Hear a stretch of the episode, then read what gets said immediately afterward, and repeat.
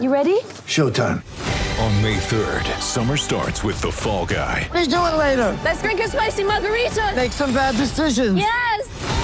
Audiences are falling in love with the most entertaining film of the year. Fall guy. Fall guy. Fall guy. That's what the poster said. See Ryan Gosling and Emily Blunt in the movie critics say exists to make you happy. Trying to make it out? Nope. Because I don't either. It's not what I'm into right now. What are you into? Talking. Yeah. The Fall Guy. Only in theaters May 3rd. Rated PG-13. Get ready for the greatest roast of all time the Roast of Tom Brady, a Netflix live event happening May 5th. Hosted by Kevin Hart, the seven time world champion gets his cleats held to the fire by famous friends and frenemies on an unforgettable night where everything is fair game. Tune in on May 5th at 5 p.m. Pacific time for the Roast of Tom Brady, live only on Netflix. I'm Alex Rodriguez. And I'm Jason Kelly. From Bloomberg, this is The Deal. Each week, you'll hear us in conversation with business icons. This show will explore deal making across sports, media, and entertainment. That is a harsh lesson in business. Sports is not uh, as simple as bringing a bunch of big names together. I didn't want to do another stomp you out speech. It opened up so many more doors. The show is called The, The, deal. Listen to The Deal. Listen to The Deal on Spotify. With threats to our nation waiting around every corner, adaptability is more important than ever. When conditions change without notice, quick strategic thinking is crucial. And with obstacles consistently impending, determination is essential in overcoming them. It's this willingness, decisiveness, and resilience that sets Marines apart. With our fighting spirit, we don't just fight battles, we win them. Marines are the constant our nation counts on to fight the unknown. And through adaptable problem solving, we do just that. Learn more at marines.com.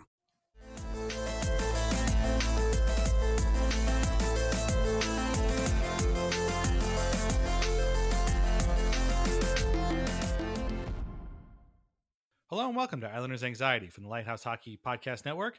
My name is Dan Saraceni. Joining me this Saturday afternoon via Zencastr is my friend Michael Leboff. And Mike, uh, the Islanders' ride is over after a 2 1 overtime loss to the Tampa Bay Lightning in game six. But I think you'd be hard pressed to find an Islanders fan that didn't enjoy the ride uh, and isn't excited for the future. I don't want to use the word satisfied because they did fall short of the Stanley Cup, but uh, there's a lot of good feelings out there uh, after what we've watched the Islanders do over these last seven weeks or so. Yeah, I think before the Stanley Cup playoffs started, uh, you know, back in July when we first talked, I was saying that I, a run would be nice, and, and I didn't mean that in a in the way that we used to talk about the Islanders, like yeah, just get into the playoffs and, and see what happens, but more just that that this team deserved to, to win a few few uh, few rounds and and prove to the kind of to the league that this project is is working, and um, I knew realistically that going getting through either Tampa or Boston or whoever would wait them if if they did go on a run would probably be unrealistic. But just getting to this point, um, yeah, satisfying isn't, isn't the right word, but it's just like it is fulfilling. It's been a fulfilling season, um, just because it, it it did open eyes and, and piss off a lot of people, which like let's be honest, that's kind of been the best part of this is that the Islanders really pissed off a lot of people who we want to be pissed off uh, with with the way they they won games and and showed that like this this this team is working and uh, who knows what what happens in in what's going to be a really weird off season, but uh, we obviously have something here, uh, and that's you know we used to say that uh, as Islander fans a lot of times kind of convince ourselves in, in like, oh, I think we really have ourselves something here with, you know, Rick DiPietro, or really have something here with with Jon Sim, Bill Guerin, Ruslan Fedotenko, and Mike Comrie. Like we used to have to kind of convince ourselves to and lie to ourselves, but I, it, this is honest to God uh, success. Like this is an honest to God successful team, and and Barry Trotz before right after he got hired talked about. I can't remember his exact, exact words, but he kept saying like, "Oh, in three years, I want to be a contender." Um, I don't. Yeah, I remember that too. I don't really think he meant it like like this team's obviously they take they took a big step forward in his first year, and then the, they took it a step further in his second year. The only the only step forward now to take is is into the Stanley Cup final. Um, and I don't think that's what he meant, but it's it's just been what a ride. I mean, he, to, to up and down the roster, like just really love this team. Like it's we talk about we talk a lot of this team this podcast about being nostalgic for for teams that lost in the first round of the playoffs or didn't even make the playoffs. uh, this this team kind of just vaults itself right to the top, right right with last year's team, and and I kind of can consider them to be kind of one of the same, which makes sense obviously when you look at the rosters. But I mean, how can you not love if you're an Islander fan, love this team and, and what they did? Yeah, uh, we're gonna have uh, Arthur Staple, our friend from the Athletic, on in a little bit and uh, talk about pissing people off. He's been doing that a little bit too on Twitter. Um, but yeah, no, that definitely was uh, uh, a, a uh, an unexpected bonus of this whole thing. Is that the further the Islanders went, the more upset people seemed to get. And you know, I was kind of hoping they would push it to a game seven, just so I could say, you know, the more you guys hate the Islanders, the the, the more strength they draw from it. You know, like they run, they're fueled by your spite. So please keep it up by all means, because uh, it seemed it does seem like that. but um, yeah, I think it was. Uh, I think it might have been on Art's last podcast, or it was definitely somewhere where, you know, somebody mentioned that you know we hold that '93, uh, the '92 '93 team in such high esteem. You know, especially you know the the younger crowd because you know that that was the high point of of the franchise at that point. I guess you know also the and also the uh, the Panthers. You know the the 2016 team as well. But like this team has outstripped both of them. Like this team didn't get blitzed, you know, uh, in three straight overtime games like that team did in '93. Uh, it won, you know, one game uh, outright from the Lightning. They're the only team that's won two games from the Lightning in this playoff run, so that's got to count for something, right? And so, the, and they've stayed together. I mean, I expect uh, we're not going to talk about offseason stuff yet. We're going to keep this this particular episode to uh, what's transpired over there. You know, again, the playoff run. Um, and there are definitely going to be players that have played their last games as Islanders but um, you know, this team will probably the core of this team I expect to stay together for quite a while. I mean, a lot of them are on long contracts and not going anywhere. And so this team has has, if not already has, has the ability to, if not already has, uh, stripped outstripped those teams that, like you said, like we've you know we've held in high regard. You know, the 2015, uh, 2014, 15 team comes to mind too. You know, they were so great. It was so much fun to watch. Okposo, Tavares, that was the first year of Boychuk and Leddy and they made it to game seven of the first round and no showed that game. And, you know, we still think back to that. And this guy, these guys blew past them and then some. And um, I think there's going to be, you know, it's almost hard to kind of live in the moment. Although no matter how many times we hear Barry Trotz say it, it's, it's a little bit hard. And I find myself trying to do that more and more. Um, but I think this is a team that will live on eh, for a long time in the memories of fans. And it's just, uh, yeah, it's a fun team to root for, especially if you're not like some Leafs blogger with a stick up your ass or something like that. like it's a fun thing to look at. And you know, the, I I was noticing tweets like you know Arpon Basu who covered them uh, for the Athletic uh, in from the Edmonton bubble was like, I've become a big Anthony Beauvillier fan. Uh, er, Elliotte Friedman was talking about how Brock Nelson and Adam Pelech and Ryan Pulock are really, really underappreciated players. So eyes were open. I mean, if you're willing to open them, they have been open this whole time. Uh, so yeah, I mean, if anything, again, that's you know, that's it, it's not the main thing, but it's it's a nice offshoot that some people you know aren't going to see the Islanders as a sort of you know maybe Matt Barzal and 22 other faceless guys. Like these are real players who are really good and can be really good for quite a while.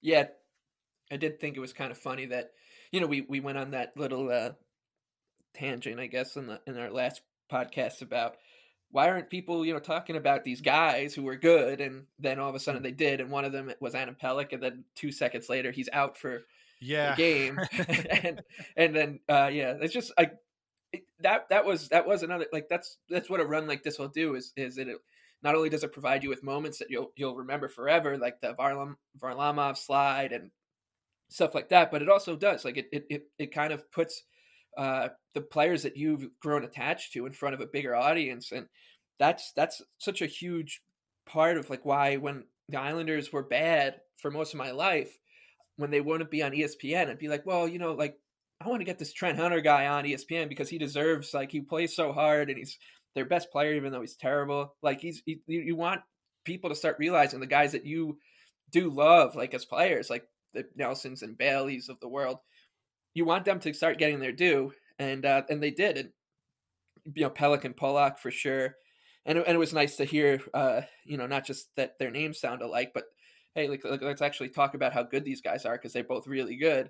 Um, and and like even Trotz, like, and I know like Barry ends up getting uh, probably more of the like he takes a lion's share of the praise when when the Islanders are talked about, but it's so hard to overstate what what he's meant not just to uh, the Islanders as a team, but like to the Islanders kingdom and it and to all of us. And uh, it's just the having him kind of steer you on this ride through like a, a really shitty time in the world is has been nice. Like it's just he's he's kind of having him, uh, you know, being able to watch him behind the bench and his press conferences. It does make you you know, I don't want to say feel better about everything else, but it does just like it, it does relax you a little bit. And, and he was like, this was a, in a weird way, this is like a, a, a tournament that was kind of built for him uh, because he's so good at, at control, at, at t- telling you and mm. teaching you how to kind of just control what's in front of you.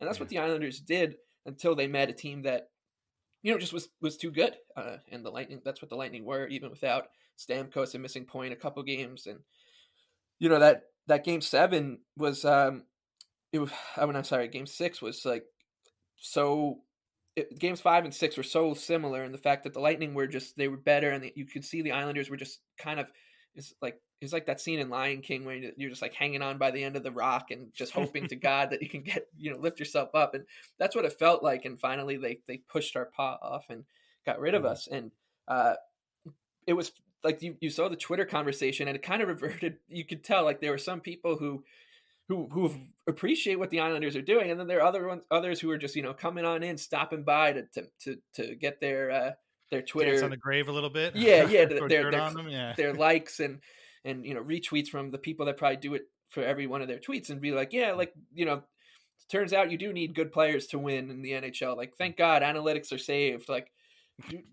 You saw like I saw that I was just like I don't even it didn't even bother me like I feel like it would bother me a lot more if that game took place in like March of the regular season than it did last night because I was like, these people completely are missing the mark that this team just went on this crazy by Islander standards run and they just ran into a better team. Like they ran into one of the best teams in the NHL that we've seen in, in a generation. Like if you go back, this team's been so good for you know half a decade.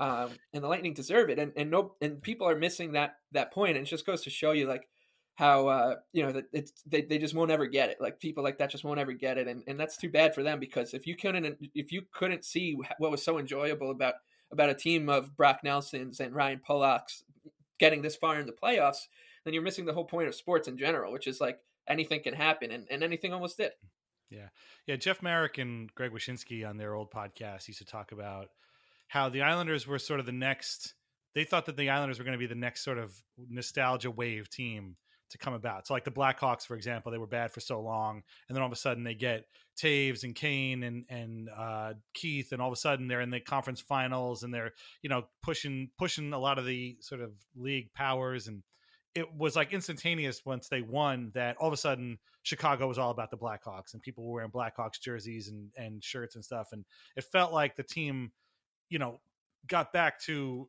the you know the sort of popularity of the 90s when Roenick and Chelios and those guys were on the team and they were saying that you know the Islanders were kind of the next probably team that could pull that off and every day you know especially and Twitter is a big thing about this but but even just in general just in you know reading stories and stuff I realized that that was 100% wrong that those guys could not have been more wrong because if you can't like you said if you can't get behind a team that saw where this you know that has come this far this quickly with this group of guys and not have some kind of pull and and, and respect for that uh, you just never it's never going to happen. And so you know that's just the way it is and islanders fans will have to enjoy it and nobody else will. Um, but yeah let, us talk about that that game six um, and uh, you know how it how it kind of went down. Um, the big thing uh, right off the bat was that adam pelech wasn't going to play and it was really early on that you got the sense that some changes to the lineup were happening. Somebody getting hurt, you know, you figure. I mean, they, they had played a double overtime game the night before. They had bo- used both Boychuk and Greene, and you think oh, maybe somebody's hurt. You know, Toews hadn't played all that well in the series. I wondered if it was him. Maybe he just couldn't take it anymore. Nope. Turns out it was Adam Pelech, the one guy they really couldn't miss. Uh, and it turned out to be a wrist injury, and we'll talk to Art about more that more about that in a little bit. Kind of really came out of nowhere um, and he was done. So even if the Islanders had won that game and Game Seven and went to the Stanley Cup Finals, you weren't going to see Adam Pelech, and you weren't going to see Casey Cizikas, who was missing from injury the game before, uh, and so that was going to be a huge problem for the Islanders. But that being said, I mean, uh, this I didn't think they played that poorly in that game. Uh, Noah Dobson was slotted in, and this is a guy who hasn't played since that first exhibition game against the Rangers. Geez, like seven weeks ago. Yeah. And he looked more or less the same like he always looked. He wasn't that amazing? solid. It- Right. It, it literally it looked like every game he's played so far in his career. He you know he had one play where he kind of fumbled a bouncing puck, Hmm. but everything else was just so crisp. The guy is crisp, and he Very every crisp, pass is yeah. like right on the tape. It's he's he's he's noticeable on the ice. He's big. He's, he skates really well. Like we talked about Chris Pronger and like the, I think the past two episodes we compared people to him, and I was like, this Hmm. he kind of moves the way Chris Pronger did when when like the big he's like a big body, but he's still smooth, so smooth going up the ice. You're like, how is that physically possible? Um, Hmm. and and, I'm, and I mean, obviously that's that's a huge, uh, you know, com- comparison to make. I'm not saying that, but I'm he just the, the way he he kind of moves himself reminded me of Pronger uh, a Mm. little bit, and uh, I was so I was so encouraged by the way he played. Yeah, and I feel like he and Barry Trotz are going to be a fun team to watch over the next little while because you know Trotz is all about consistency. He's all about predictability, and I feel like Dobson kind of is too. Maybe not consciously, but subconsciously, he seems like a very consistent player, and and his instincts are good. And you you know that's the kind of thing where I think guys um, can get better at it, but I feel like some guys just have it and some don't. Like some guys are good players, they just but their instincts just aren't there. And it feels like Dobson's instincts are there at you know 19, 20 years old, whatever he is. So they went 11 forward, 7D again. Um, Dobson obviously being in for Pelech.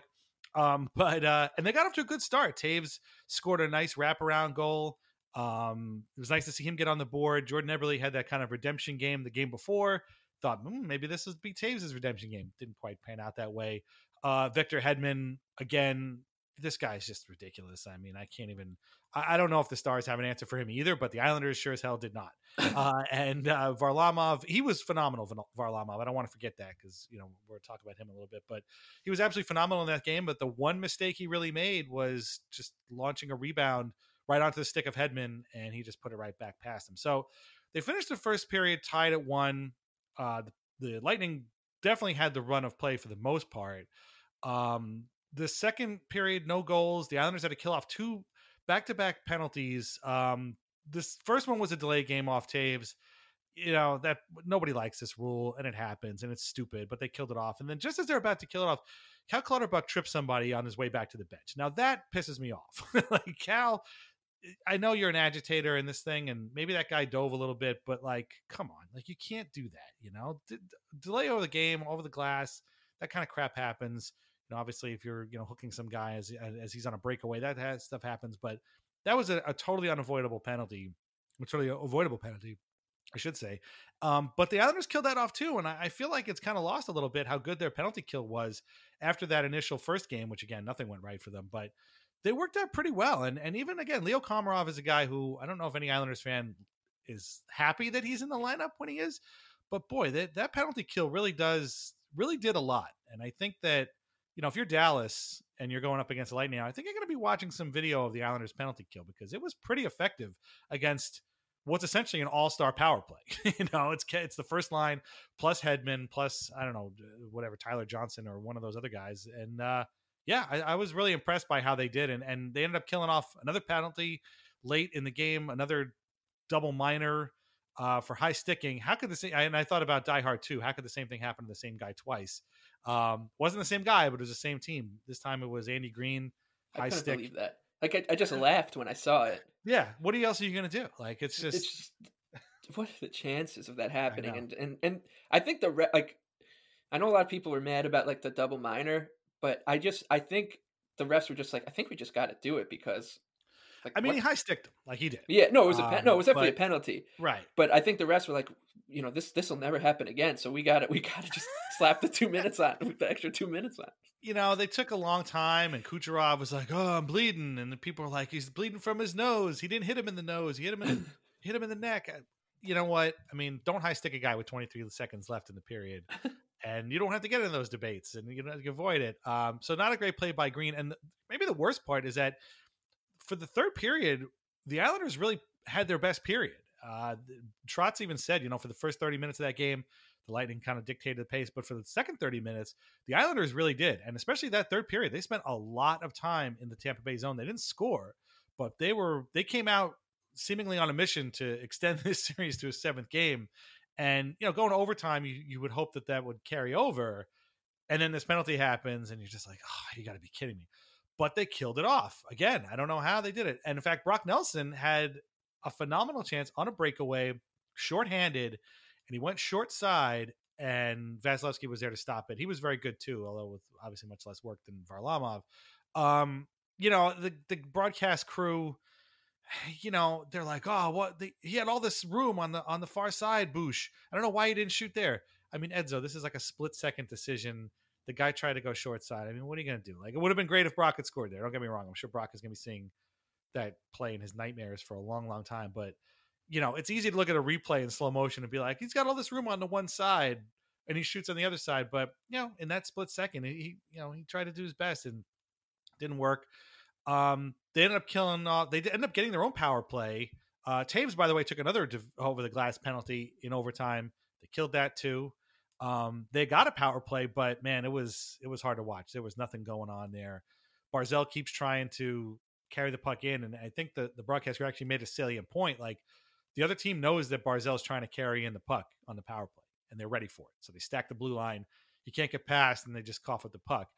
That's kind of a little bit on Barzal. Like he's gonna have to get a little bit more creative. He's gonna have to dump it in and go get it, and he can. Like he, that's the thing. Like he can go get it, um, but he, he's gonna have to start doing something because that power play was that could have won them the game. And not only did it not score, I mean, I don't even think they they got a shot, which is really kind of sad.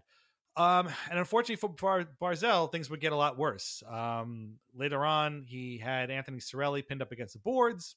Puck came loose. Cirelli broke towards the front of the net. Barzal didn't follow him, and the puck came right back to him, and he kind of whacked at it, and it didn't go in right away. It bounced off of the far post, came back almost on a horizontal line, and then ultimately bounced off of the back foot of Semyon Varlamov, who had made 46 saves at that point, uh, and just went in. And I think the only people that knew were the back referee who was behind the uh, the goal, and maybe Cirelli, and everybody else kind of had to get adjusted to be like, oh, they scored and it was over. And I rem- it reminded me of a little bit of Patrick Kane's uh, Stanley Cup winning mm-hmm. goal that one year in, in, overtime in Philly, where nobody knew except for the goal scorer and the ref. And um, and that was it. And with that one shot, the Islanders one whack. I, really, the Islanders' season came to an end, and Barzal was clearly upset. And you know, I mean, there's a lot of reasons why they lost that game. I don't want to just pin it on him, but again, I think he's going to be seeing that play in his nightmares for a long time because he was clearly very upset mm-hmm. by what happened and uh, you know that's that's gonna be the end of his season right there. But you know, for all things all things considered, without Pelech, without Cizikas, season on the line, I thought the Islanders played a pretty darn good game. The, the Lightning had a lot of shots on goal, but I mean, ultimately, the Islanders turned the tide ha- about halfway through and had plenty of opportunities to win. And like you said, just that was that was the game, and the better team won, and that's sort of it. The uh, I thought there were there were those two plays by where the Lightning almost scored, um, almost identical with Sergachev and and Andre Palat, where uh, Sergachev was just kind of planted right right on Varlamov's like left heel, and and uh, Sergachev found would find Palat and, and it hit off him twice, and it just didn't deflect in. And I feel like mm. there was that was like the hockey god saying like, no, no, no, those would hurt, but we're gonna make it hurt even more the way that this game winning goal gets scored. And yeah. And I and I was so mad because I actually I actually saw uh, I had a feeling that went in because like it, it, happened real quick and Cirelli just kind of skated off. I was like, oh, mm. and yeah, the Kane thing came to mind right away. Um, and Varlamov too, pretty quick off. And then I was like, I just really, you know, I don't want to see this replay because something funky happened. And then you watch it, and you and and I was just, my dad was just like, wait, it's not in yet. It's not in yet. And you well, obviously you know it's going in. And I was like, why have I still watched this? And then as the puck just crossed that line on the replay of slow mo, I just kind of crumbled and yeah. Um, that I mean, it I mean, that's that was it. Like you, the better team did win, and uh, the Islanders just weren't able to to not only overcome uh, those those injuries, but also yeah, a couple couple iffy games from from from different players at different parts of the series, and they're just never going to be the team to to be able to to to kind of if if things kind of com- compound, uh, whether it's an injury or mistakes, like if you stack those things, the Islanders just aren't built to to to win many games like that. And uh, but yeah, they I mean you you you can't say that they played better than the Lightning, but they, they certainly played as just as hard. And, and I don't think Tampa Bay would want to play the Islanders, uh, you know, for another 60 minutes after after what they put them through. And uh, you know, we we talk uh, we talked last time about the Stars when they clinched and how people were kind of lauding the way that you know they played against the Knights, where they they uh, kind of just absorbed a lot of pucks to the net, and Anton Khudobin was really good, and uh, ended up winning. And, and the Islanders obviously kind of did a similar thing against the Lightning, but uh, you know that that style, of course, was was was panned across the, the mm. hockey universe. But I thought that they they did it in in a way that was like you know they they didn't they didn't just sit back and like chase the game. They they played hard. They mm. they they played that style of hockey as hard as they could and as well as they could. It just it wasn't going to work out. And uh, there, I mean, there are a lot of players who were just so impressive from from the beginning of the playoffs on. And uh, you know, you think about Matt Martin, who uh, we we talked just you know you mentioned it briefly about guys who just don't know if that's it for them as an Islander, and you think about him and um, you just wonder like wow you know he he went out on his shield like that that guy uh, mm. that was oh, prob- sure. that was the best stretch of his career and uh, so that like when you when I was watching the handshakes and like just the end and you just see those guys uh, and you're just I just you couldn't help but just think about how great to to a man each one of them are like just mm. to have been to watch and, and i'm not saying like flashy skill wise like like nikita kucherov but that those guys each one of them just left everything out there and it's so rare to be able to say that after after not only a game but a season or a playoff mm. series like every one of them even Barzal, who i think his problem was that he was wasn't that he was trying wasn't trying hard it was he was probably trying too hard to make something happen against a team that sure, you, you yeah. can't do that right so so it's like every one of them like their their biggest flaw uh, uh might have been trying to do too much and um mm. yeah they they all uh, they all left it out there islander fans kind of left it out there too it seemed like and uh, it was an exhausting run but it it was great and uh it kind of yeah it, it ended in a uh, in a fitting way kind of just uh weird kind of weird bounce, but it wasn't that it was an undeserved weird bounce. Uh, but it, it did it hurt enough to remind you that that it, it is you know it's not all fun and games with the Islanders. They do they do end up biting you in the ass much more than than, than making you happy. Yeah, I think that leaving it all out there kind of goes a long way to what we talked about at the very beginning the the uh, fulfillingness of it. I don't know if that's a word, but I think that goes a long way to there because yeah, they didn't get they didn't get punked. You know, they didn't go out and just get their ha- asses handed to them or something in that last game. They didn't, you know, uh, again not show up like they did in that playoff series against the Caps a few years ago. They really did leave it out there against a team that you know, again, quite frankly, is better. Like let's just let's just be honest. Um, and and it was it was fun to see that the handshake line I felt was actually really kind of almost like very I don't know. It was friendly. I don't know if friendly is really the right word, but like Cooper and Trotz clearly embraced and they had a little chat, you know, before going on. You can see the players like really, you know, it felt sincere. Like it felt a lot, you know, a lot of times it's sort of like, yeah, good, nice work, nice work, whatever, good, you know, good luck, good luck. But like there was a lot of sort of kibitzing and chit chatting and patting extra pats on the back and on the shoulder and stuff. And I do think, uh, like you said, I don't think the Lightning would have wanted to play the Islanders again in another game or you know another series or whatever. I think they really did kind of uh, the Islanders really took a piece out of them, and you know maybe there's a respect level there that you know they they gained from this team that you know is is kind of on another level than they are, and it was it was fun to see, and as opposed to you know the pretty pretty frosty. uh uh, handshake line from the Capital series for, for many many reasons. Obviously, you know even the players in that series didn't seem like you know they were all like hey, hey, good one. You know, I think a lot of them, the Caps were kind of like wondering where their season, off season was going to go, which ended up, by the way, and leading to Peter Laviolette, who loyal listeners will know that I mentioned probably be the Caps coach a few episodes ago. So again, you're all welcome. But uh, it was uh, it was cool, and yeah, again, like I said, like you said, I think that leaving it all out there was a big deal. Um, and and again, it goes back to you know what this team is all about under Barry Trotz and Lou Lamoriello. Okay, uh, we're gonna take a short break. We're going to uh, pay some ads. And then when we come back, we're going to be joined by our friend Arthur Staple from The Athletic. And he's going to tell us what he can uh, from his point of view, uh, covering the Islanders uh, throughout this uh, pretty cool run. All right. So come back on the other side. Thanks. I'm Alex Rodriguez. And I'm Jason Kelly. From Bloomberg, this is The Deal. Each week, you'll hear us in conversation with business icons. This show will explore deal making across sports, media, and entertainment That is a harsh lesson in business. Sports is not And, as um, simple you know, I- as bringing a bunch of big names together. I didn't want to do another stomp you out speech. It opened up so many more doors. The show is called The Deal. Listen to the deal. Listen to the deal on Spotify.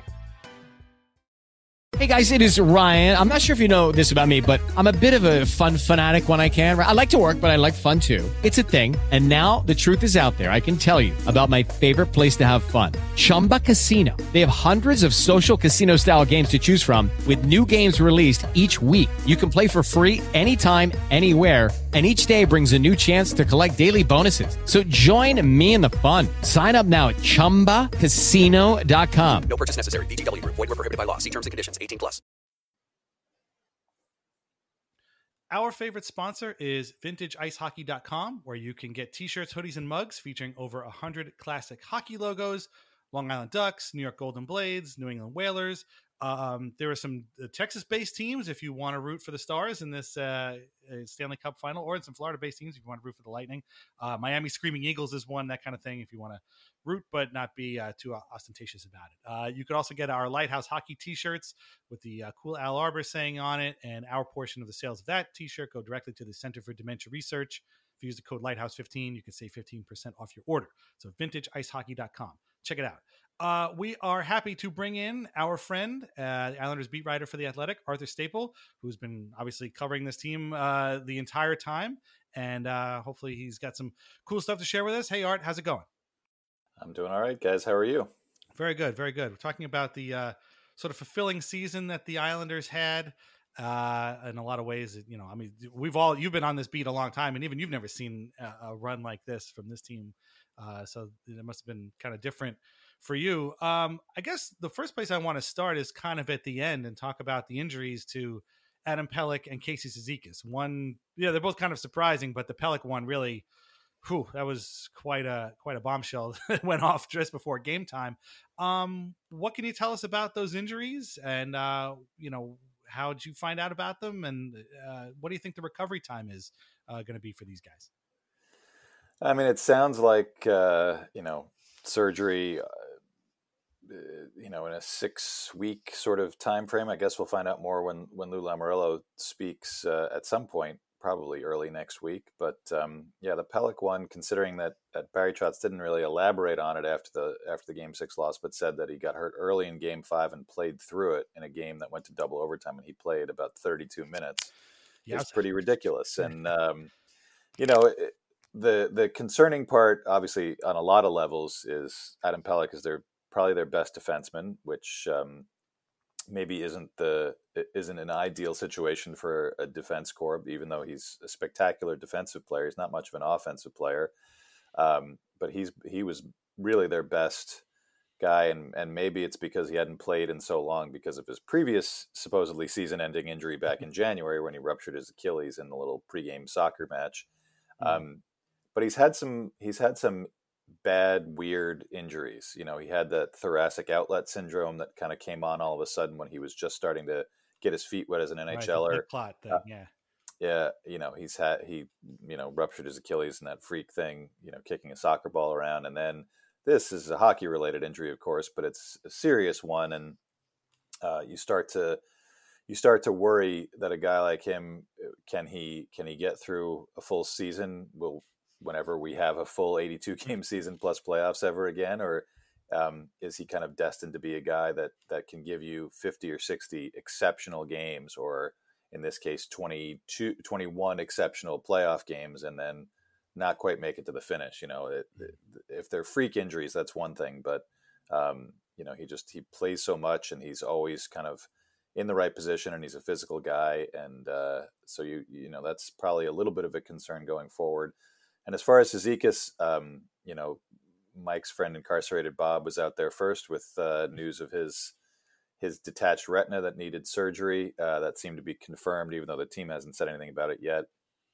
Um, you know, lots of things come up on the concern level with that. You know, Kyle Okposo uh, had uh, something similar happen a few years ago, and his was was seemingly more of a of a genetic condition where he, you know, both of his eyes were kind of going, and and one happened to go before the other and they caught it.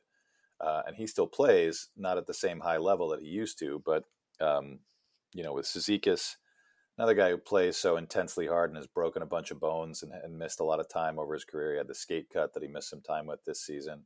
Um, so you hope that this is just a one-off that some freak happened and, and he'll be fine for next year. But uh, but you, when you got a team of guys who play as hard as they do and are kind of grinding it out day to day, uh, I guess you're going to get more than just a few bumps and bruises, and you got to live with uh, with the consequences of it all. Mm. Um, I don't want to talk too much about uh, next season and and your article right after the the uh, Islanders loss was kind of the same thing. Like you know that, that those are concerns for another time. Let's just enjoy what what happened.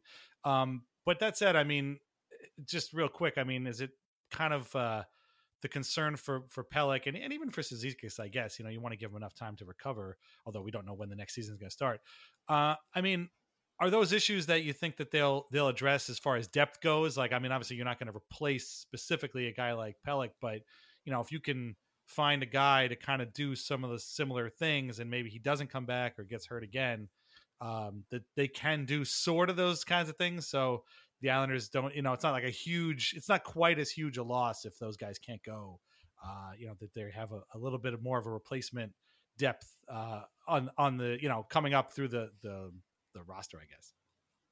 Yeah, I mean, I think the Pelech situation is a lot more uh, worrisome going forward if if he's the kind of guy that's going to miss large chunks of time every year. Mm. Um, they don't really have a guy like him, which is you know a compliment to him that he's such a you know kind of a unique player. He he really is kind of like a Victor Hedman without the incredible skating and stamina and the huge offensive upside. Like he's a guy in his own end who, when you know, for the most part, when teams are out against him, you don't get a whole lot. And uh, and I thought he really stepped up his his uh, skating ability really showed a lot more too in these post in the playoffs. He made a lot more strong plays in the offensive zone. He was moving around a lot. Um, I just saw the confidence go really sky high for him.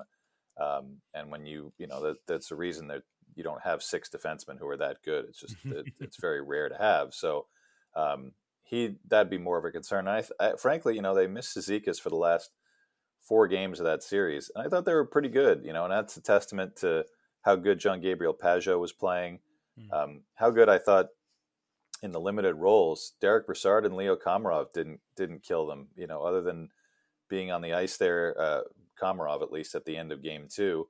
Mm. Um, I thought those guys were pretty good, you know, and I I don't think that means that Derek Brassard's going to come back on another one year deal necessarily, but uh, but I think adding Pageau really softens the blow of losing Cizikas. You know, if it was a if it was a Matthew Barzal or Brock Nelson, that's a different consideration because that's your top part of your top six, and you need those guys for more offensive style stuff. But but uh, Casey, I thought um, had some struggles in the postseason, and and maybe in hindsight those could be determined, you know, a little bit more, uh, uh, you know, explain a little bit more why he struggled so much. Maybe this eye situation was bothering him a lot longer than just right uh, right after game mm-hmm. two.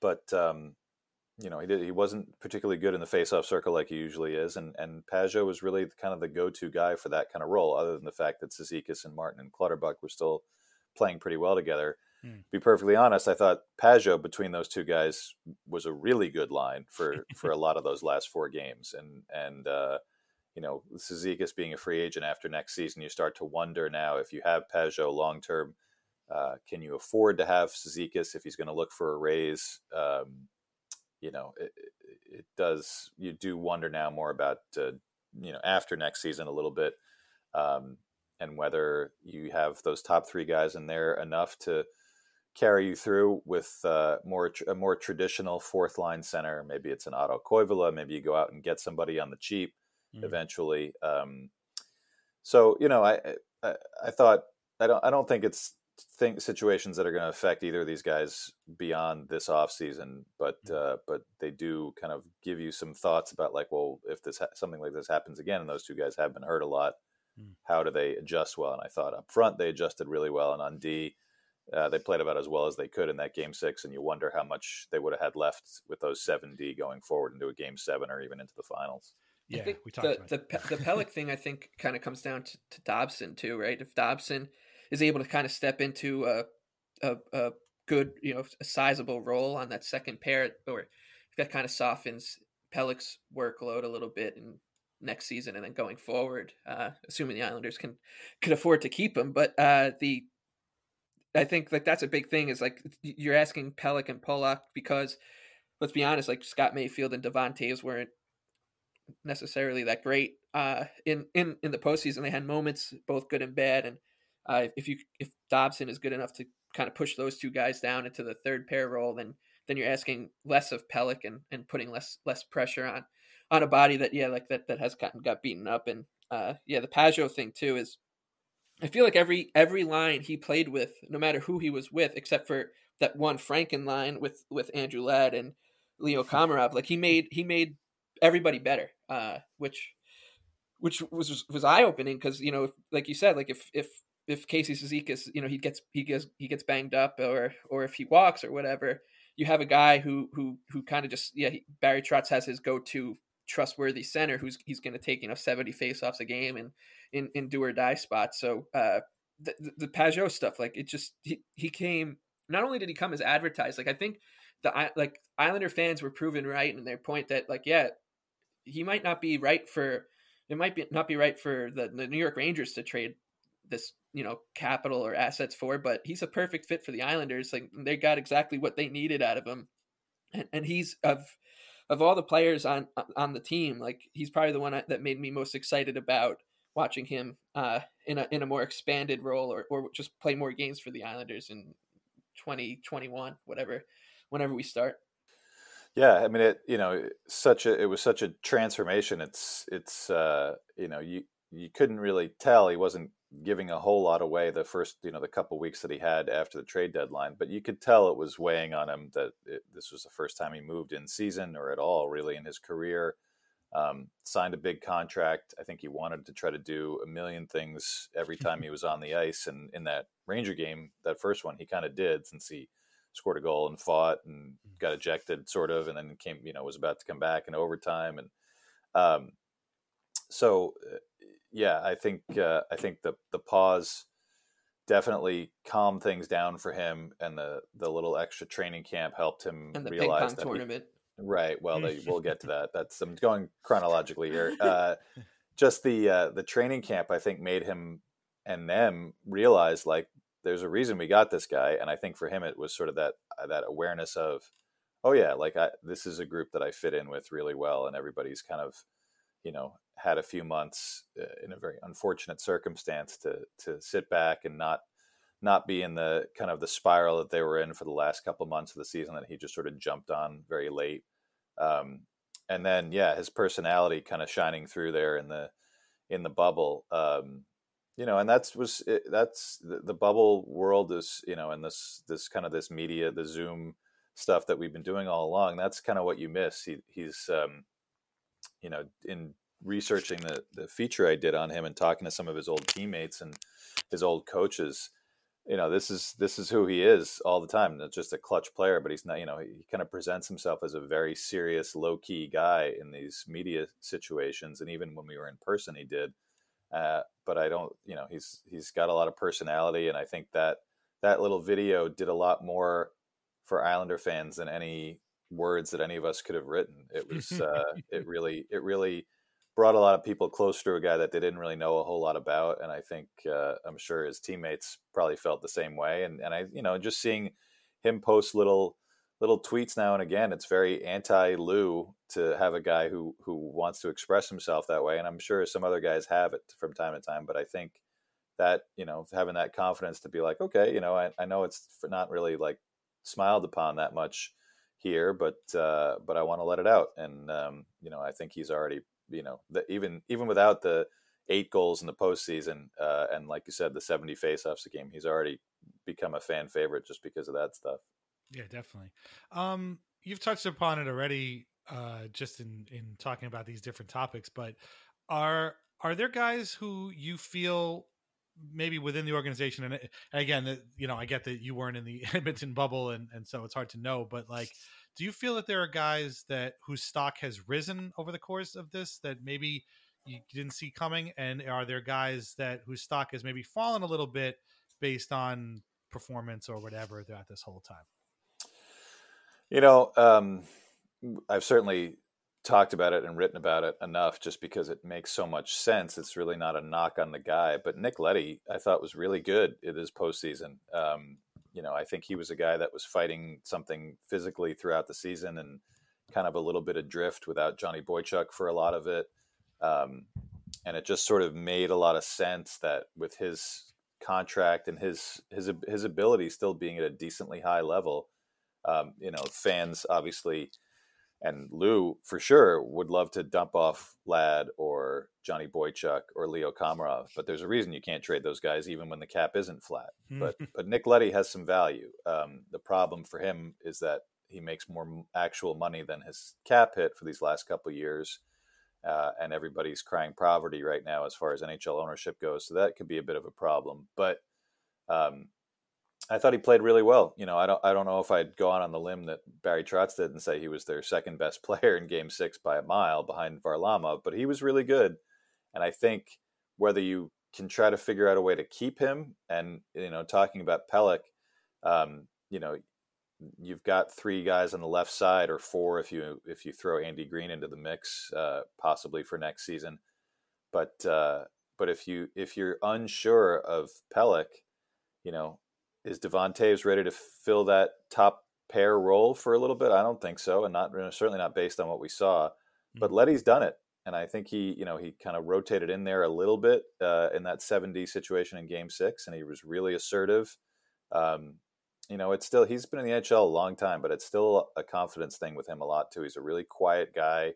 Uh, he doesn't he doesn't you know step to the fore a lot. He's not a big personality, but he's still an effective player. Um, and you know so whether this boosted his value to another team that would really consider taking him without the Islanders having to sweeten the deal that would help them get out from under or whether you know Barry Trotz is very genuine as he's been over the couple years saying I like this guy and I want him here um, they're going to have to figure out a way to do it. It's going to involve dumping off some other people but um, but he's probably the main guy for me who maybe exceeded expectations and I think as far as uh, underperforming even with the game five double overtime goal, you know, I thought Jordan Eberle struggled an awful lot throughout this run. You know, he had two goals in one game against Florida, and then I think three more the rest of the way. Hmm. Uh, and that's your top line right wing. You know, I, I, and I and I think the the part that that was more bothersome than not scoring because he did have a ton of chances. Right, against you, Flyers, you prefer sure. right. You prefer that to having no chances. Right. But he got pushed, especially in the Tampa series. He got pushed off the puck real easy, and uh, I think that was, you know, he doesn't make a, a, huge amount of money, but if you're looking for situations where you can find some cap relief and maybe improve, that would probably be one. But I don't really see a situation in the flat cap world where they could possibly move him, where there's a team that would want to fit somebody like that in. Um, and uh, and the way he played, I don't think uh, is encouraging. If if that was the guy you decided to move, you know, uh, if you say you want to keep Leddy, well, they make the same amount of money, so so Eberle might be a, a one that you choose to move. But I don't think the way that he played, there's be a lot of teams lining up for him. yeah, I just I blame that on the uh, the the building. I just think it's the, it's the, he didn't play in that building very much. I think Yeah. it's Yeah. it's just the city. The city. There's like a force field, like kryptonite around the city. I, Right, I guess I, so. there were the, the one guy who like I was just hot and cold on, and, and he was someone who was who who I thought the world of going into it, and and obviously twenty games is not all that much to to hang your hat on. Was was was Toews like he he just kind of confused me a lot throughout this this run because he you know he did have some some flashes and he then he would have some really bad games and I just like I I don't know if it's if you talk about like sweetening a deal like and and you can't it, it's it, you can ill afford to give up a, a defenseman like him but i'm just starting to get like a sneaking suspicion that that uh he's he his kind of play maybe made him a little bit more expendable after being completely untouchable uh in, in prior to prior to the bubble. Like he just really confused me. Yeah, I mean he he definitely struggled, and I think Tampa really, you know, Tampa scares people. That not just their, some of their skill guys, but they're hard to play against. And I think that you know those third line guys and and Paquette and Maroon, you know, it's like facing the Islanders' fourth line. Some guys just wilt. I think you saw the effect that that had on some of the Philly D. Like they played scared a lot of that series in their own end, and uh, and Toews was showing a little bit of that against Tampa.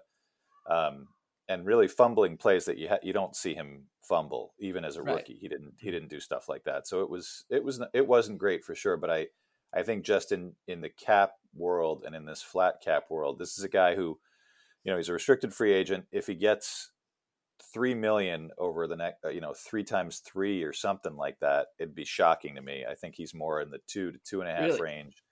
Um, you know, he can ask for whatever he wants. I just don't know that that he's.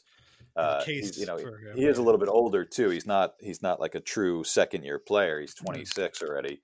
But uh, but I think if they can go short term and low money like that, you can't. aff- You know, that's a guy who still can play 20 minutes a game for you with all the power play time. So um, I think it'd be hard to give him up, and it'd be harder still to choose Leddy over him because then where do where do you make the money work if you're basically giving away a guy that you haven't even added to your to your cap yet? So um, I, I don't see it happening. If it did, uh, that would that to me would be a sign that you know that Lou and Barry um, are sort of thinking that they can ride this you know this guys in their late 20s and early 30s thing all the way through another long season and I, I that to me would be a tough one to swallow because you got to get younger and you got to get cheaper if anything you know the the guys that uh, that they need to rely on more like you mentioned Dobson you know if they're top four for at some point next season is Pelech Pulock and Toews Dobson uh, and then you've got a third pair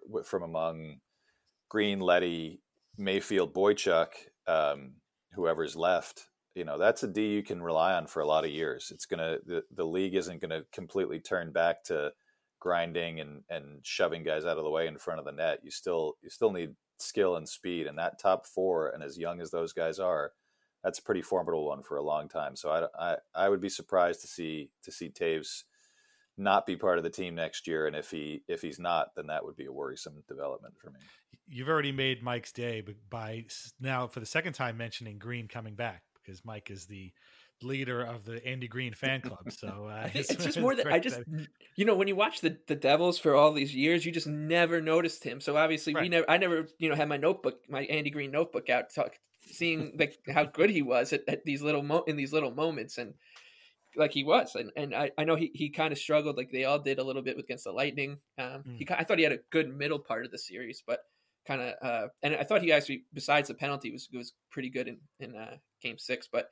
Yeah, I think he just. I think he's he's as Barry Trotz. I think the only one who likes him more than me is Barry Trotz. Is and so I'm, I'm hoping, I'm hoping uh, like hell that he's back uh, in in in kind of that, you know, forty to sixty game role uh, in Yeah. 2021. Yeah, and if it's if it's an affordable deal, and I think guys like Greene are not necessarily gonna, you're not gonna see guys like that end up with you know three year deals or anything like that. It's gonna be one year, and it's gonna be a couple million, and it's gonna be, um, you know, there's gonna be if he if the Islanders decide to move on from him, I you know that's that's the guy you say, is that guy gonna retire because there just might not be anything out there. Um, you know, not a lot of teams have have the kind of money and the ones that do have money are going to be swinging big on you know the Petrangelos of the world. So um, it will be interesting, and I'm sure that Lou Lou doesn't go out and get guys like that that he likes and is known for a long time, and then just say thank you for your service. We'll we'll see you some other time. And he's very much like Garth in that way. You, you never, you hardly ever saw Garth Snow go out and get a guy that wasn't that they didn't want to have part of the program the next year, whether he was a free agent or not. Very rare instances, but Unless those um, guys didn't want to play, right, like unless Karpatsev and, and or well, he was pre snow, but Zednik.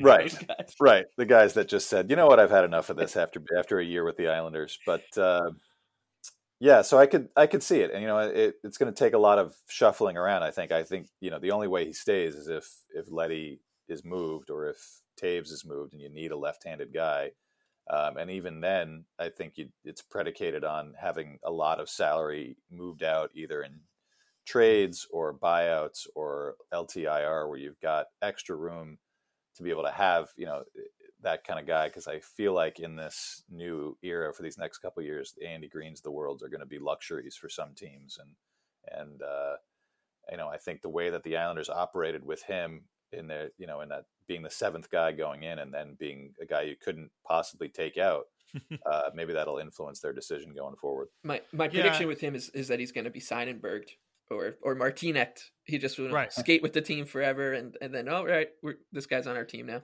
Yeah, I was gonna say I wonder if it a lot of it depends on Andy Greene's ability to be like, nah, it's okay. I'll wait for somebody to make their decision, and I'll just be skating over here, you know, at whatever the Devils or whoever's uh, practice facility, while he just waits for an opportunity to play with somebody close to his home, and you know that's gonna be to his liking, basically. Um, just um, I wanted to ask. I know again, like you you weren't there, and you know you were kind of at the Zoom calls, uh, and that we would watch later on and stuff. But um, you've you've known these guys for a long time. You talk with them. You've hung around them. Is there a was there something like a noticeable change in demeanor that you noticed, or maybe in in the way they kind of carry themselves after this? We saw we talked before about Barzal being pretty emotional after Sorelli's goal. Anders Lee's post game press conference, I feel like, is going to live on for a long time. He was clearly getting choked up about the the brotherhood, and you know, Pageau was talking about the brotherhood after he was with the team very shortly. So, is there like did these guys kind of change a little bit just in terms of you know how they they approached this game that you could see from just these Zoom calls, basically? No, I'm. I, I think it felt the same as as last year's playoff run. I you know I think they if you're a team that really feels you're a contender, you kind of go in and it's not it's not it's not you know swagger to to steal a Jack Capuano phrase. um, it, it's just I think they just feel like you got to take us seriously, so we're going to take ourselves seriously, and it you know and everything is a little bit more formal on the zooms unless you're the guys from the Stars who seem to have mastered the the the art of being themselves on the Zoom calls. With I think Khudobin and, and Radulov have been they're they're those guys. I hope people will get to see them on the zooms a lot during this finals because they're hilarious. But uh, you know, as far as the Islanders go, I I just think it's very um, you know they're around the most businesslike general manager that's been in the league for the last half a century. So I think it's just a matter of being businesslike. You know, Barry doesn't really carry himself that way, but um, but I think the players sort of feel like they were there for you know all the sacrifices that everybody made from Matthew Barzal on down to you know the PR and, and team services guys and the equipment guys. Like you made a lot of sacrifices to be there, and you wanted it to be a long a long thing. Um, so I think they kind of treated it that way. And and yeah, the Zoom settings are just you know they're it's impossible to get any nuance or or or read anything into it other than the stuff that's very obvious. But um, but yeah, I, I think it's just you know the way that longtime fans kind of perceive the team as as being a, a tight knit group that they feel very close to because sometimes they didn't have a lot of fans sitting near them in the stands for all those years, and um, you know I think I think they they're a team that feels they're a contender, and and they were two games away from the final, so it's not nothing to to make fun of them about. They they took it seriously and they played like they took it seriously. It's pretty cool. Uh, it was fun to watch. Um, well, this has been great. All right, we really appreciate you coming on. Um, you know, there. Uh, I hope that uh, some of uh, the, uh, I guess, Canadian media, some of your own colleagues, uh, took the Islanders a little bit more seriously now uh, after this. Uh, I don't know that kind of remains to be seen, but uh, you're out there doing uh, doing great work, tweaking the people that uh, chirp you the most. Uh, I was telling a friend of mine, you know, why is a friend of mine was like, why is he?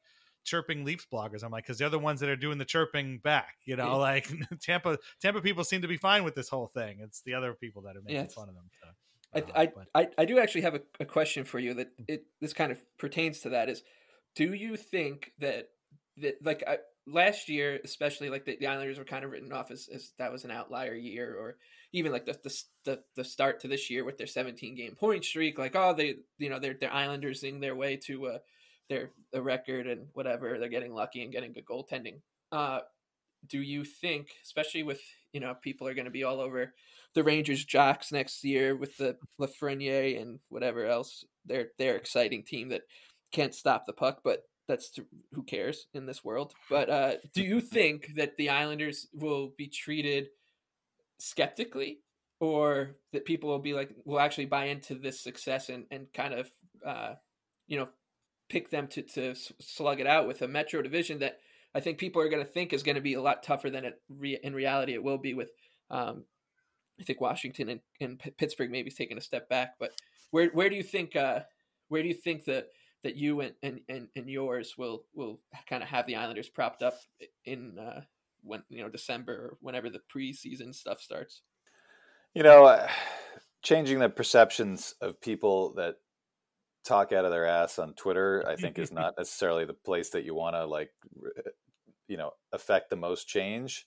Um, I think people in the league, you know, I I think everybody who who reads Elliotte Friedman's Thirty One Thoughts that are always, you know, Elliotte is a guy who uh, I admire a lot because he stays above the noise very well and really talks to people that are involved in the game. And you know, he had a I think he had one of his items this past week was about quoting either a coach or a GM wondering how they can get their own team to play like the Islanders. And I think that's you know there's good there's 30 coaches out there that feel that way, um, even if they know that the Islanders don't have the same level of talent as uh, as some other teams. Um, they don't, you know, their fan base is a little bit rowdier online than some other teams, maybe. But um, but uh, you know, I think none of that stuff is is really filters in. You know, I, I always go to my go to on that kind of stuff is Josh Bailey, who uh, has been on the team as long as I've been covering them now, which is going into my tenth year. And when Josh says stuff like "I don't really pay attention to that," he means it because he's taken a ton of crap from people, right. mostly Islander fans, online yeah. all these years. And I think you know the bubble kind of reinforced the ability to to block that out for most of them. Um, and so maybe that's a good lesson to learn going forward is that even when we're back out of the bubble hopefully for next season mm-hmm. that uh, that listening to that stuff is uh, is just such a such a exhaustive waste of energy we're all exhausted all the time now with all that's going on in the world mm-hmm. i just sort of feel like um, worrying about toronto based bloggers or or ardent fans of other teams who position themselves as as uh, unbiased observers uh, is just man, it's it's exhausting. And and uh, and hopefully Islander fans who are used to having a scrap for every inch of of attention uh, can kind of block that out too, and just just accept the team is good. They've had a couple of decent playoff runs and a couple of decent regular seasons, and uh, and feel confident about what's going to happen. It's going to be a wild offseason, I think, but uh, but if you trust the GM, who's the GM of the year, as much as that award is worth, uh, and trust the coach, who everyone seems to, that um, you know some of the right decisions will be made. Having said that, however, I hope you will all read my article that's going to come out on Monday uh, how this Islanders run affects Leaf fans. So. That's great. Oh boy, I can't wait. That's so be you're telling awesome. us to expect you know six six to seven games on NBCSN next year. Sounds like. I mean, the, the new that, the new national yeah, that, team, the new American that's, team. Uh, that's not a function of uh, anything that's related to how good the team is. yeah.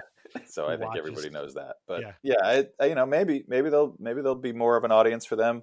Maybe the audience that that uh, fights about them and you know all claim to be fans will be more uniform in their support. Um, maybe that's too much to ask for uh, a group of Islander fans, but you know, I think uh, I think they've they've established themselves in some way, and I think with the new building coming, um, you know, maybe it's maybe it's and and hopefully all this nonsense will be behind everybody by October of 2021, and they can welcome as many fans as they need to into that new building, and the team will be coming off a, a third straight decent playoff appearance. It'll, uh, you know, I think there's also a, an aspect of does anyone who's a longtime Islander fan and has suffered through all the garbage of the last two to three decades even even know mentally what a good functioning program looks like year mm. after year? I, I'd safe to say the answer is no. Yeah. um, and it's not a knock on the fans. It's just that's how your brain works, right? Like you just right. get used to seeing something and saying, "Well, this is going to get messed up soon for X, Y, and Z," and it hasn't happened yet.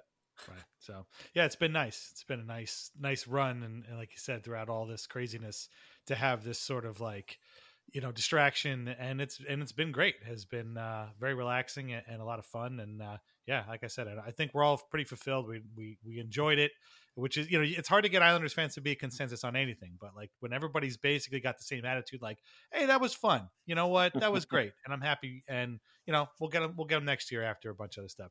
Um i have one final question for you not hockey related something i wanted to ask you for a long time. You're a big music guy. I know you're a big fan of the arctic monkeys if somebody wanted to start listening to the Arctic Monkeys, what album would be the best place to start? Because I only know one song of theirs. It's in a couple of video games that I play, and I'm like, these guys have to have more songs than this. So I want to go to the expert. Where should I start if I want to listen to the Arctic Monkeys? Uh, I'm gonna get the name of the album wrong because it's a long-winded one, but it's kind of their first big one. It might even be their first one of all because they were very young guys when it came out. But I believe it's uh, what everyone says I'm is. That's what I'm not, and uh, that's a uh, that's one of those like since I've been an adult and become much more of a music snob. Uh, and also digital music comes in and you don't have to listen to a cassette or an album from start to finish like you did when i was a child uh, that's one of the rare records that's come out in the last 20 years that I can listen to from start to finish and not skip anything. It's ah, it's that good. And I That's a, that's a good sign. Yeah. So start there and you'll uh, you'll chase down some good uh, some good rabbit holes and, okay. and wish that they're still they were still putting out music. yeah, well, it, it's oh, I'm always coming to stuff late anyway. So like I come to bands a lot of times after yeah, a couple of guys have died or whatever. Like you know, they stop recording or they broke up, they can't stand each other. So that's that's definitely not a problem for me. Uh, but uh, I I don't know. I feel like I've wanted to ask you that question for five years and I just never get around to it. So now I remember it. So there you go. Uh, well, we appreciate all your hard work this season. We look forward to whatever you have for us during the off season. I agree with you. I think it's going to be pretty wild. This flat cap is going to really mess with a lot of teams, not just the Islanders. And man, I don't know what to, what to expect. Who the hell I don't know. I still can't believe they agreed to this, but it's going to be pretty crazy. but uh, anyway, we appreciate it. Thanks a lot for coming on with us, and uh, we'll talk to you again some other time. All right, thanks, guys. Great, thanks, thanks a lot. Art. Hello, it is Ryan, and I was on a flight the other day playing one of my favorite social spin slot games on chumbacasino.com. I looked over the person sitting next to me, and you know what they were doing? They were also playing Chumba Casino. Coincidence? I think not. Everybody's loving having fun with it. Chumba Casino is home to hundreds of casino style games that you can play for free anytime, anywhere, even at 30,000 feet. So sign up now at chumbacasino.com to claim your free welcome bonus. That's chumbacasino.com and live the Chumba life. No purchase necessary. VGW, void, prohibited by law. See terms and conditions 18 plus. Uh, our thanks again to our friend Arthur Staple for coming on with us avoided a huge crisis here. We thought we had lost everything he said. Thank God we have not, because uh, it was all gold. so we're all good. Uh, Mike and I should a gold brick, as my friend Gio would say just now, but uh, we're all good to go. Um, and yeah, that'll that'll do it, I guess, for this Islanders uh, playoff run. We'll definitely be back. I mean, as Art alluded to, and as we talked about, this is going to be a weird off season, and crazy stuff is going to happen. So we'll be back. There's going to be a draft in early October. Free agency is going to be around that time already the Alex Pietrangelo Derby has begunneth, uh, so that'll be. I don't think the Islanders are in that, obviously, but uh, I think it'll be something going on. So, um, yeah, any any final thoughts on this whole run and what this has meant and uh, what it's going to mean going forward? Yeah, I mean, it's just it, like you said, it is. It's and we've been saying it's such. It, has been such a fulfilling time, uh, and it's not over yet. Like uh, this team hopefully sticks together for the most part, and Lou finds a way to make it work. And if you know, I, I want to say thank God it's Lou in charge right now and not someone like mm. Garth Snow. Uh, uh, not a slight at Garth. I mean, let's be honest. There's a lot of Garth Snow players still on this roster, and uh, but um, you know, you just need somebody who's who's going to be able to, to kind of handle what's what's about to come. And I don't really think that would be Garth's uh, forte. So I, I am I'm, I'm excited to see how Lou kind of does it, and and at, at some point in the next couple days, I will start to get sad and about uh because there there are guys there's just going to be some there's going to be somebody on this team that you didn't expect and, and this goes for every team in the nhl probably there's going to be someone who who skated their last game uh, in this uniform that you didn't think did and, and that's kind of part of the reason i brought up toews not not saying i think he's i think his he's very low on the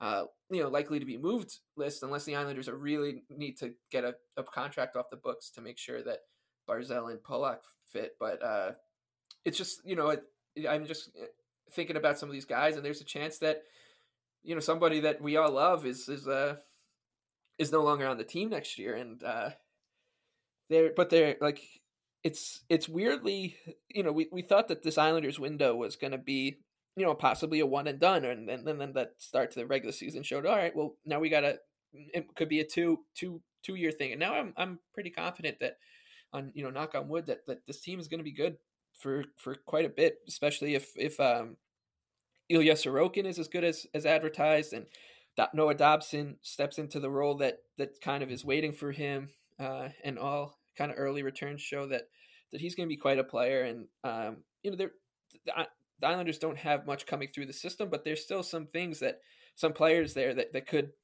you know do a job as uh, you know Art st- talked about Otto Koivula, who gives him a little bit more center depth as he starts to get better and better, and uh, you know Oliver Wahlstrom, Kiefer Bellows, who if you know we don't know if, if they'll stick around because of the offseason, but just like there's there's a lot more to be optimistic about than people realize, and, and, and almost in the same way that we talk about teams uh, or people not realizing how good the Islanders are. It's just I don't think people realize how well they actually might be set up um, for the next two years, uh, whether or two or three years, and because so much attention is paid to the bad contracts, that there are a lot of good players on this roster, and and and they're not they're in they're in their prime. Sure, they're not like you know outside of maybe Barzal, Beauvillier, and Dobson, and those guys. Like they, there are guys who are yeah they're maybe on the coming they're on the other side of their prime, but they're still in it. Like this, these are good players who aren't just going to fall hopefully fall off a cliff next year.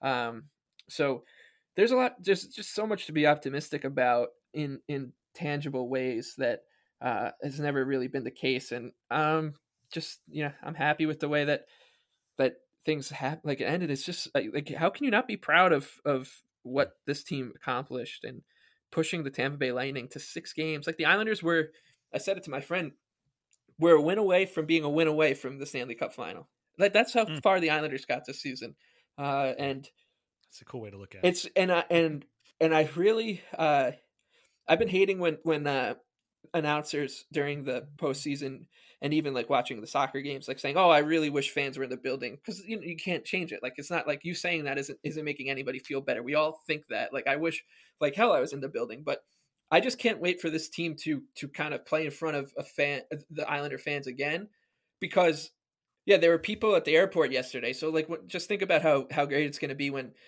you know, we're back inside the Coliseum or UBS Arena. Who knows when this happens? But like this team, this fan base is just going to show this team uh, some some really passionate support and, and thanks and gratitude for for this run. And when that opportunity comes, it's going to be great. So yeah, there's there's just a lot to to look forward to and think about. And um, yeah, the off season will uh, kind of kind of throw some cold water on, on these good feelings because there will be hard decisions. But for right now, yeah, that's right. that's how I feel. Yeah, that's that's all well put. I feel a lot of the same way. Uh, you know, Sorokin's funny because he's been there the whole time, but he wasn't playing, and you forgot about him, and then you sit back and you realize, wow.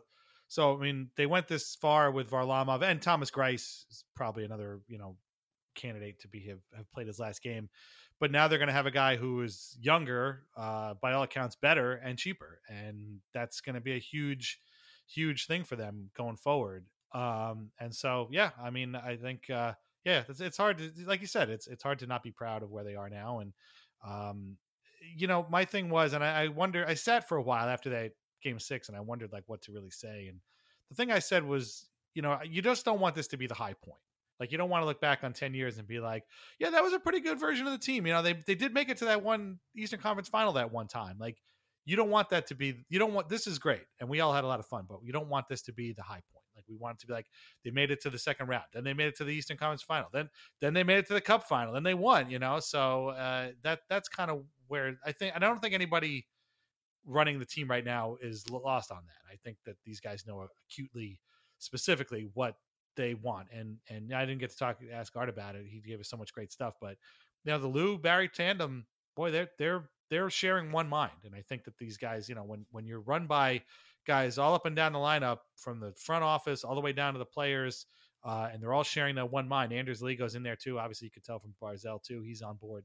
Uh, I think good things can happen. Speaking of um, of great fans and and meeting and stuff, I totally forgot to do this last time, but huge shout out to Nick Costa and the Offside Tavern. Uh, we all heard a couple weeks ago that they wouldn't be, uh, you know, open uh, much longer until the you know they they stayed open for the to the end of the island playoff run and uh, you know, we've been there a bunch of times. Everybody listening to this has probably been there at least once, I hope, and and it's a great place. And Nick did something that I think a lot of us, you know, wish we could do, and maybe have done in our homes, in our basement, you know, in our office cubicle or something like that, which is create a place for Islanders fans to be Islanders fans and to talk about the Islanders and revel in the Islanders and enjoy the Islanders and watch the Islanders and talk about the Islanders and and you know that that just hasn't existed before, really, outside of obviously Nassau Coliseum or Barclays. Even even Barclays Center, I don't know, barely qualifies for all that stuff. But uh, but Nick did that, and and you know he created this amazing place, and I hope that this isn't the last we hear from him and the offside, and I hope that there's a second life uh, in it some way because you know that that it was a special place, and and we're gonna miss it, and I know that you know this is it's been tough, man. I would, you know, being a business owner, it's been tough. This whole thing has been tough on everybody. I'm a parent, you know, it's, I got a wife who's a teacher. I got a daughter who's in fifth grade. Like it's hard to do school thing now. I'm, I'm working from home. You're working from home. Everybody's working from home and it's hard. Being a business owner in this environment is very, very difficult. And I mean, I don't think anybody, uh, you know, we, we know why this is unfortunately happened and it unfortunately happens to businesses that we like and the offside is one of those and so um, it's a shame again but hopefully there there's there's a second life in that concept and and for nick and uh, yeah thanks for everything i guess is really what i'm trying to say. Uh, it was an awesome place and we really loved it. I, I used we, there used to be a running joke among me and my islander fan friends that anytime we go into the city and the islanders would be playing that whatever bar we went into, that was the Islanders bar, and we, you know, we'd ask for the game to be on. They would be like, "What, what are you talking right. about?" or whatever. You make it the Islanders bar. Yeah, yeah, exactly. And um, there's a there's a bar and like kind of not not too far from offside actually, but it's like 14th and seconds on the other side. But um, and it was uh like this bar called Finnerty's, and it's a east uh, it's a West Coast bar. It's like a Sharks bar Hmm. And one night we were there to watch the Islanders, and the guy we were like, you know, can we come in here uh, to watch the Islanders? He's like, yeah, sure. He's like, but you know, this is a San Jose Sharks bar, and we thought he was kidding, and he was like, no, it is, and he like pointed around. I was like, it's just unbelievable that here I am inside a San Jose Sharks bar in New York City, and I can never heard of a New York Islanders bar. And then you know, a couple years later, uh, offside open, and, and, it only took uh, you know to 2015, and it was great. I uh, I brought some people from work there a couple times, and uh, they loved it. They thought it was hilarious, and uh, it, that that you know just the Islander story is hilarious to them. They're all people, you know, NFL heavy people from mm. from other parts of the country, and um, one of one of whom's from Oklahoma, and he's I sent him Islander stuff, so he's the only Islander fan in Oklahoma, maybe. But uh, the uh, Matt Donovan was yeah, Matt Donovan. He's a big Matt Donovan fan. Yeah, and uh, but it, it's just it just goes to show you kind of the the, the offside to me is it, it we talked like last last episode about lines of demarcation and, and weirdly the offside opening is is a line of demarcation and kind of this process to bring in the Islanders and like this phoenix rising of the Islanders is that someone opened an Islander bar and, and it wasn't it was you know it wasn't panned like this was a great place for Islanders mm. go and it was a place people looked forward to going and Islander fans and Nick made it their own like that was a big deal for it's not it might not be a big deal that you know to a Buffalo Bills fan that there's an Islander bar in New York City, but it, to an Islander fan it was a big deal. Like that's that that speaks volumes of of of you know kind of where we've come from and uh, yeah, like you said, you just wish them all the best because they did such a good job there and you know really mm. they they embraced the you know people always say like oh embrace the suck with bad teams like they embraced the islanders like they embraced their good their warts and all and that's what you wanted out of out of an islander bar it wasn't like they were just some islander glasses on like a bud light pint glass right. know, hanging or around this was front, yeah this was an islanders bar this was this place was it it felt uh so it felt the islanders and and you just you know tip your cap and wish them the best and yeah hope hope hope to god that um it does have have a uh, a second life somewhere. That'd be pretty cool. And if there is, we'll be there. Uh, well, thank you very much, everybody, for listening to this uh, supersized postseason episode. Thanks for listening throughout the season. Uh, we've probably done two of these a week now for the last six or seven weeks, which is pretty remarkable. I guess, like we joked before, making up for lost time. Episode one one thirty three and yeah, and most of them have come in the last three weeks. Yeah. right, yeah, yeah, right. Half of them have come in the last three weeks. Uh, yeah, remember when we used to do this once every two weeks? That seems like a very long time yeah. ago. We've done two a week now. Um, you know, we're uh, we're gonna take a little bit of a break probably, but again, we'll be back for sure to talk about whatever off-season stuff, draft stuff. The Islanders don't have a whole lot of draft picks, but you know they'll they'll be at the draft, and we'll have to figure that out. Is the see, where is the draft? I'm, I'm assuming it's you know obviously it is virtual, but like it's are they still are they like taking over? the building It was it was supposed to be in Buffalo. I don't know where it was. It was supposed to be in Montreal. Wow, man, I just want to know. I, yeah, that's a question for another I, time.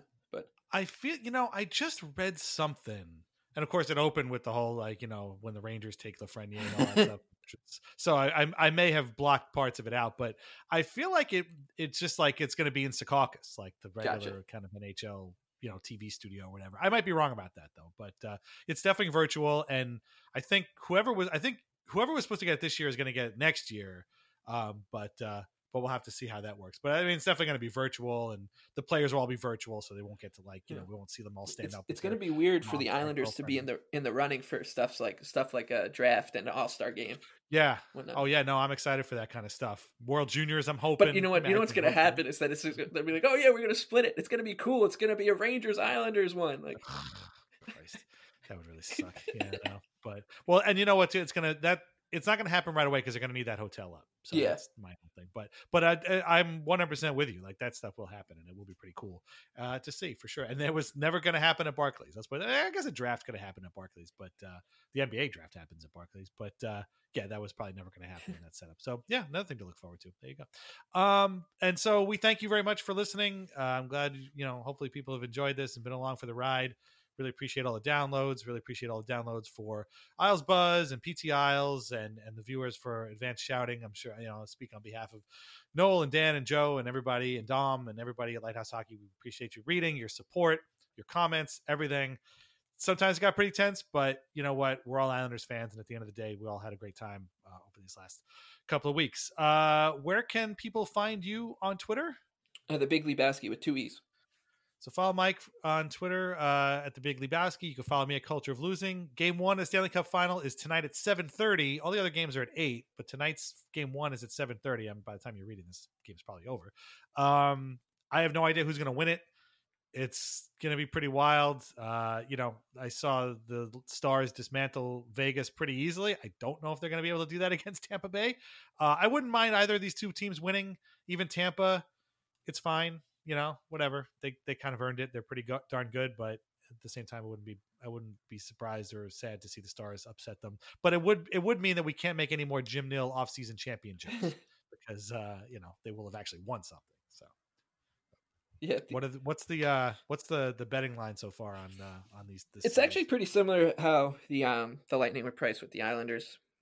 So Hmm. it's uh I think it's like minus one eighty two for the series and one fifty five for game one that the Lightning win. So uh yeah, they're like sixty percent sixty three percent chance of winning the series. Um sounds about right. yeah, yeah, I think so. I think it's just like the, the Stars are a tricky team to beat, and this, the the the Lightning are really good, and it's hockey, so it's just you never know. And um, and and that's going to be totally upended when the Stars probably win Game Yeah. One with a three nothing shutout. And All of a sudden, everybody's like, "Oh shit! Now what are we going to do?" one one one thing that is nice is like I, I've I've like you know we've been on Twitter so much because when your team's in the playoff run, like you got to see to make sure that Adam Pelech Right. doesn't break his wrist somehow, you know, without you noticing. Uh, and uh, it's been nice to like see like tweets come in, like Steven Stamkos is on the pregame morning skate, be like, ah, that doesn't matter to me. That's that's like the one silver lining here. Yeah, yeah, right. Yeah, now you can relax and just enjoy the rest of it. So, uh, but yeah, it's been great. Uh, enjoy the rest of the playoffs, uh, the rest of the Stanley Cup final, I should say. You know, not to get, I don't want to sound pessimistic, but we have no idea when the next season is going to start. So if you're the kind of person that might be like, nah, my team got eliminated, I'm not really in the mood to watch the rest of the playoffs or the cup final, mm, you might want to because this might be the last hockey we see for quite a few months because nobody knows when the next season is going to start. So it could be December, could be January, who knows but uh, enjoy it either way and if you don't want to i get that too uh, we again appreciate you listening and uh, thanks again to arthur staple and we'll talk to you some other time very soon all right thanks a lot bye bye